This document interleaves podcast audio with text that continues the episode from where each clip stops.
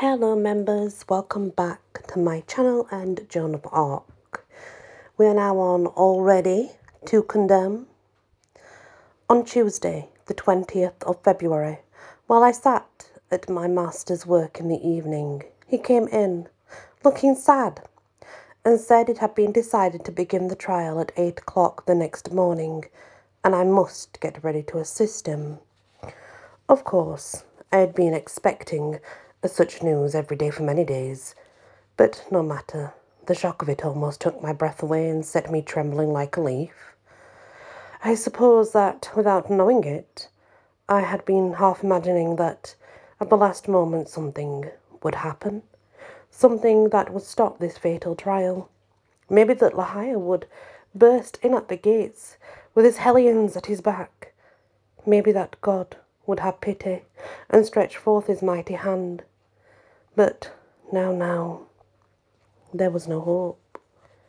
The trial was to begin in the chapel of the fortress and would be public.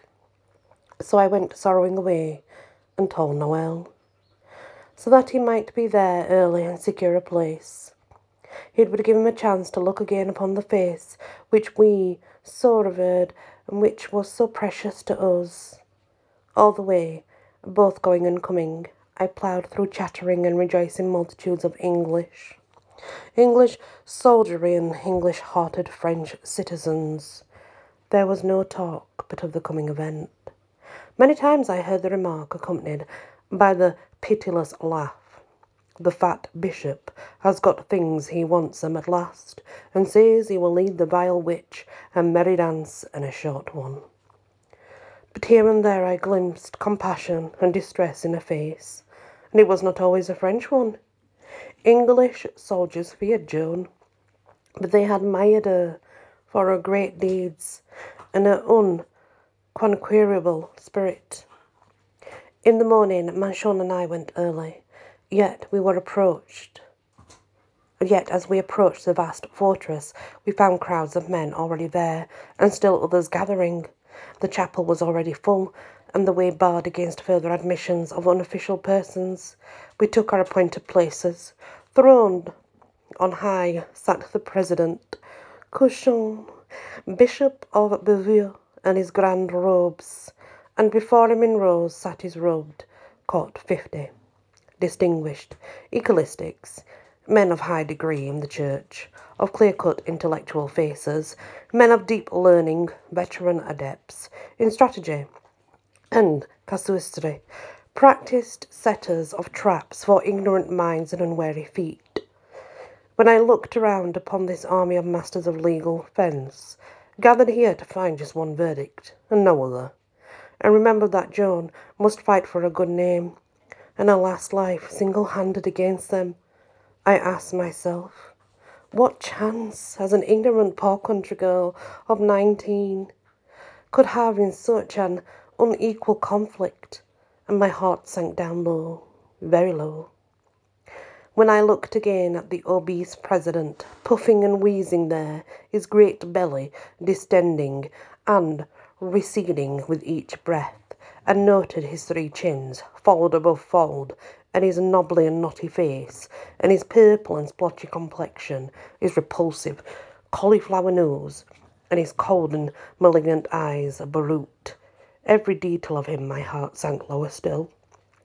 And when I noted that all were afraid of this man, and shrank and fidgeted in their seats when his eye smote theirs, my last poor ray of hope dissolved away and wholly disappeared. There was one unoccupied seat in this place, and only one. It was against the wall, in view of everyone. It was a little wooden bench without a back, and it stood apart and solitary on a sort of dais. Tall men at arms in morion, breastplate, and steel gauntlets stood as stiff as their own halberds on each side of this dais, but no other creature was near by it.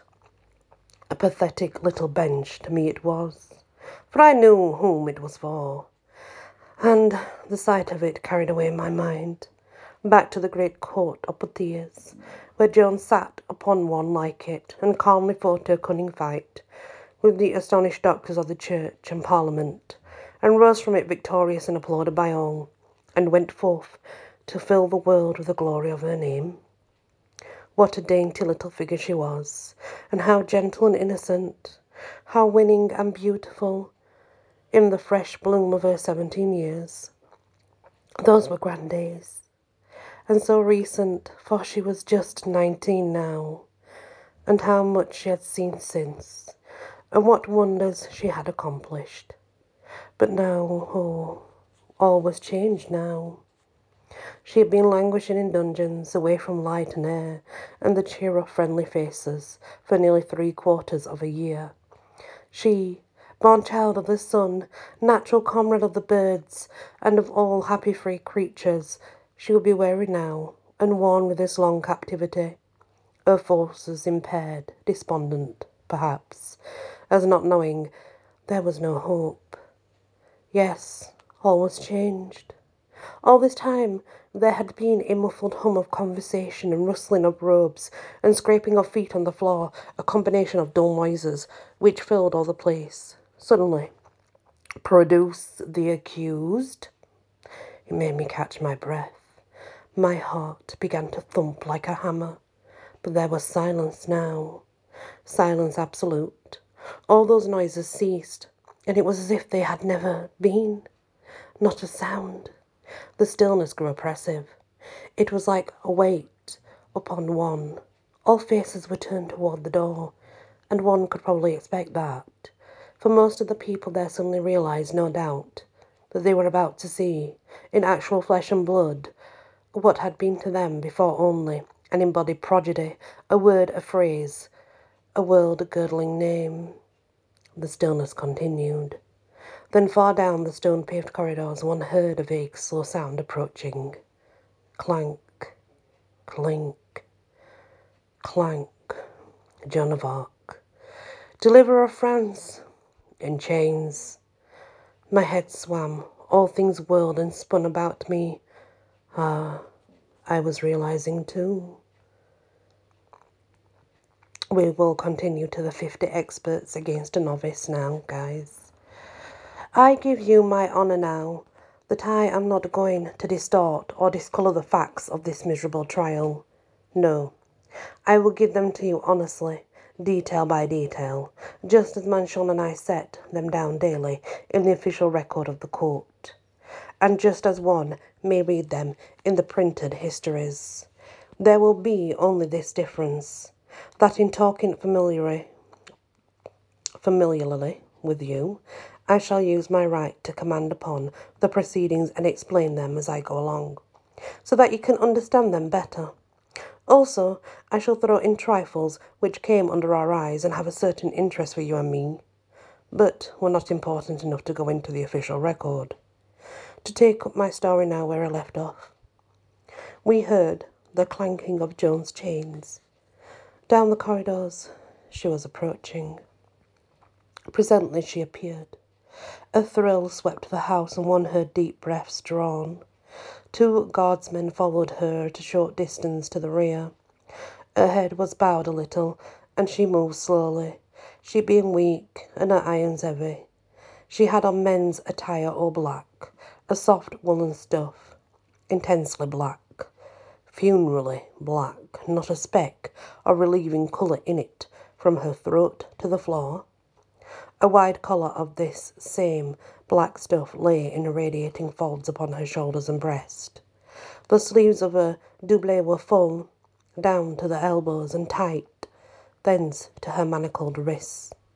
Below the doublet tight black hose down to the chains on her ankles.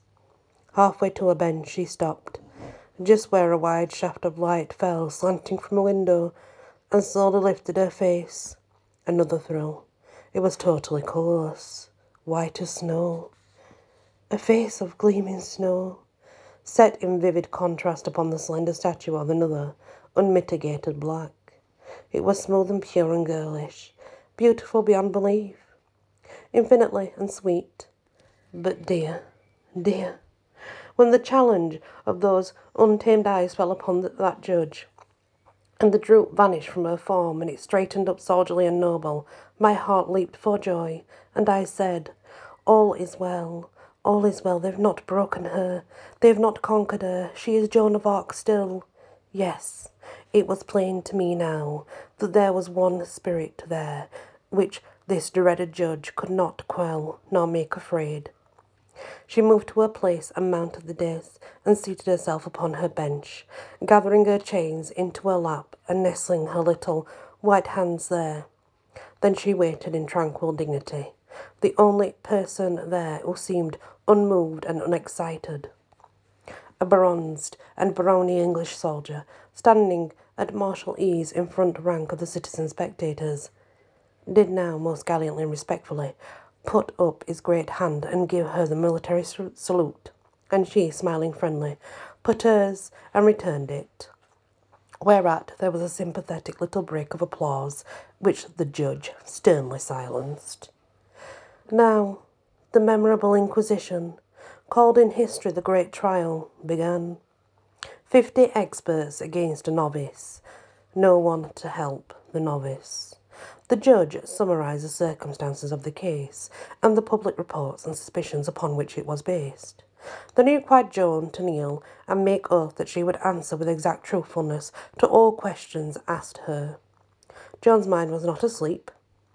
It suspected that dangerous possibilities might lie hidden under this apparently fair and reasonable demand. She answered with simplicity, which so often spoiled the enemy's best laid plans in the trial, at Poitiers and said, no, for I do not know what you are going to ask me. You might ask me of things which I would not tell you. This incensed the court, and brought out a brisk flurry of angry, angry exclamations. Joan was not disturbed. Cauchon raised his voice and began to speak in the midst of this noise, but he was so angry that he could hardly get his words out. He said, With the divine assistance of our Lord, we, require you to expedite those proceedings for the welfare of your conscience. Swear with your hands upon the Gospels that you will answer true to the questions which shall be asked you. And he brought down his fat hand with a crash upon the official table. Joan said, with composure, As concerning my father and mother and the faith, and what things I have done since my coming into France, I will gladly answer.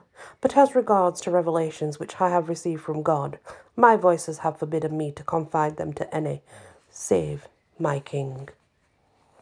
Here there was another angry outburst of threats and expletives, and much movement and confusion. So she had to stop and wait for the noise to subside. Then her waxen face flushed a little, and she straightened up and fixed her eyes on the judge, and finished her sentence in a voice that had the old ring to it. And I will never reveal these things, though you cut my head off. Well, maybe you know what a deliberate body of Frenchmen is like.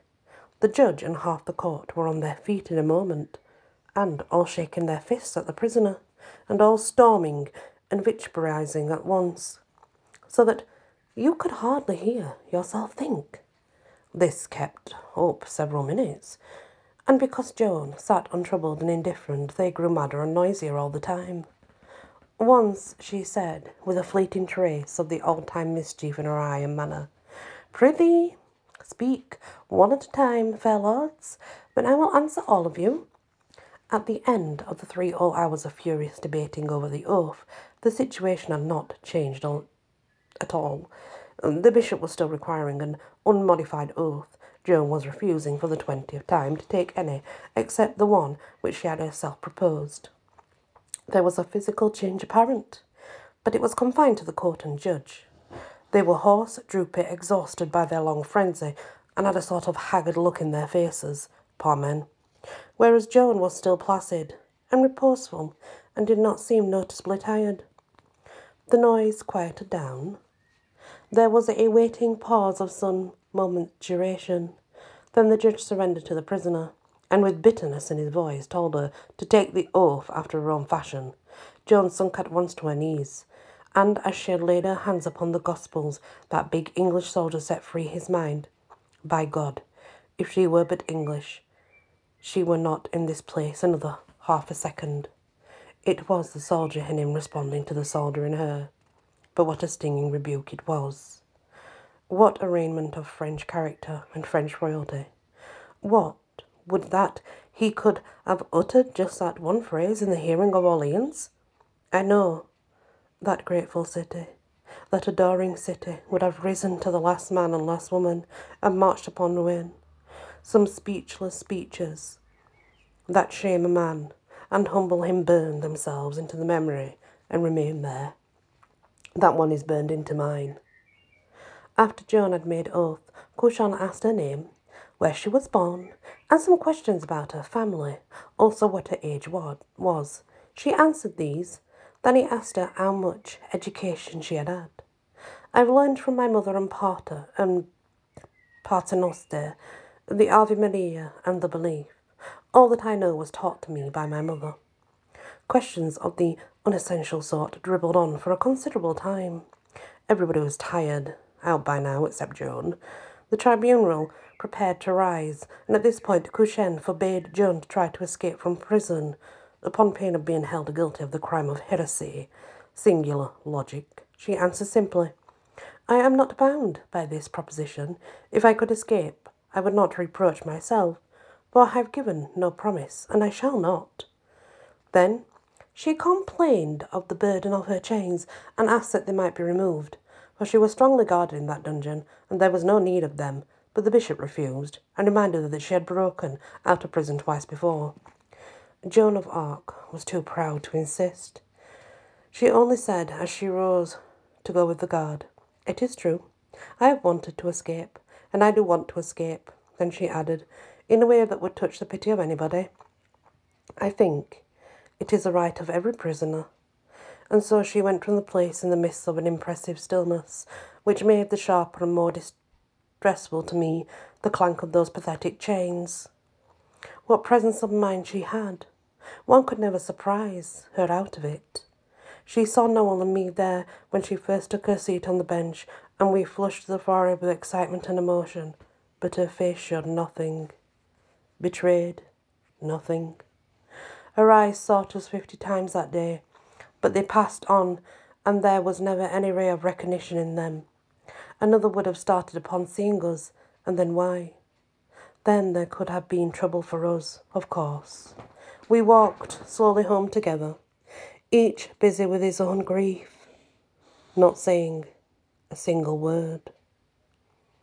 And that is the next chapter of our dear Joan of Arc. You know, please understand that she's only 19. The chains that she is in were designed for strong men. I, um, my heart, my heart breaks for her to think what she was going through. And you know, she did it all for God. Everything she did was for God and for her people. That's something that should always be admired many blessings.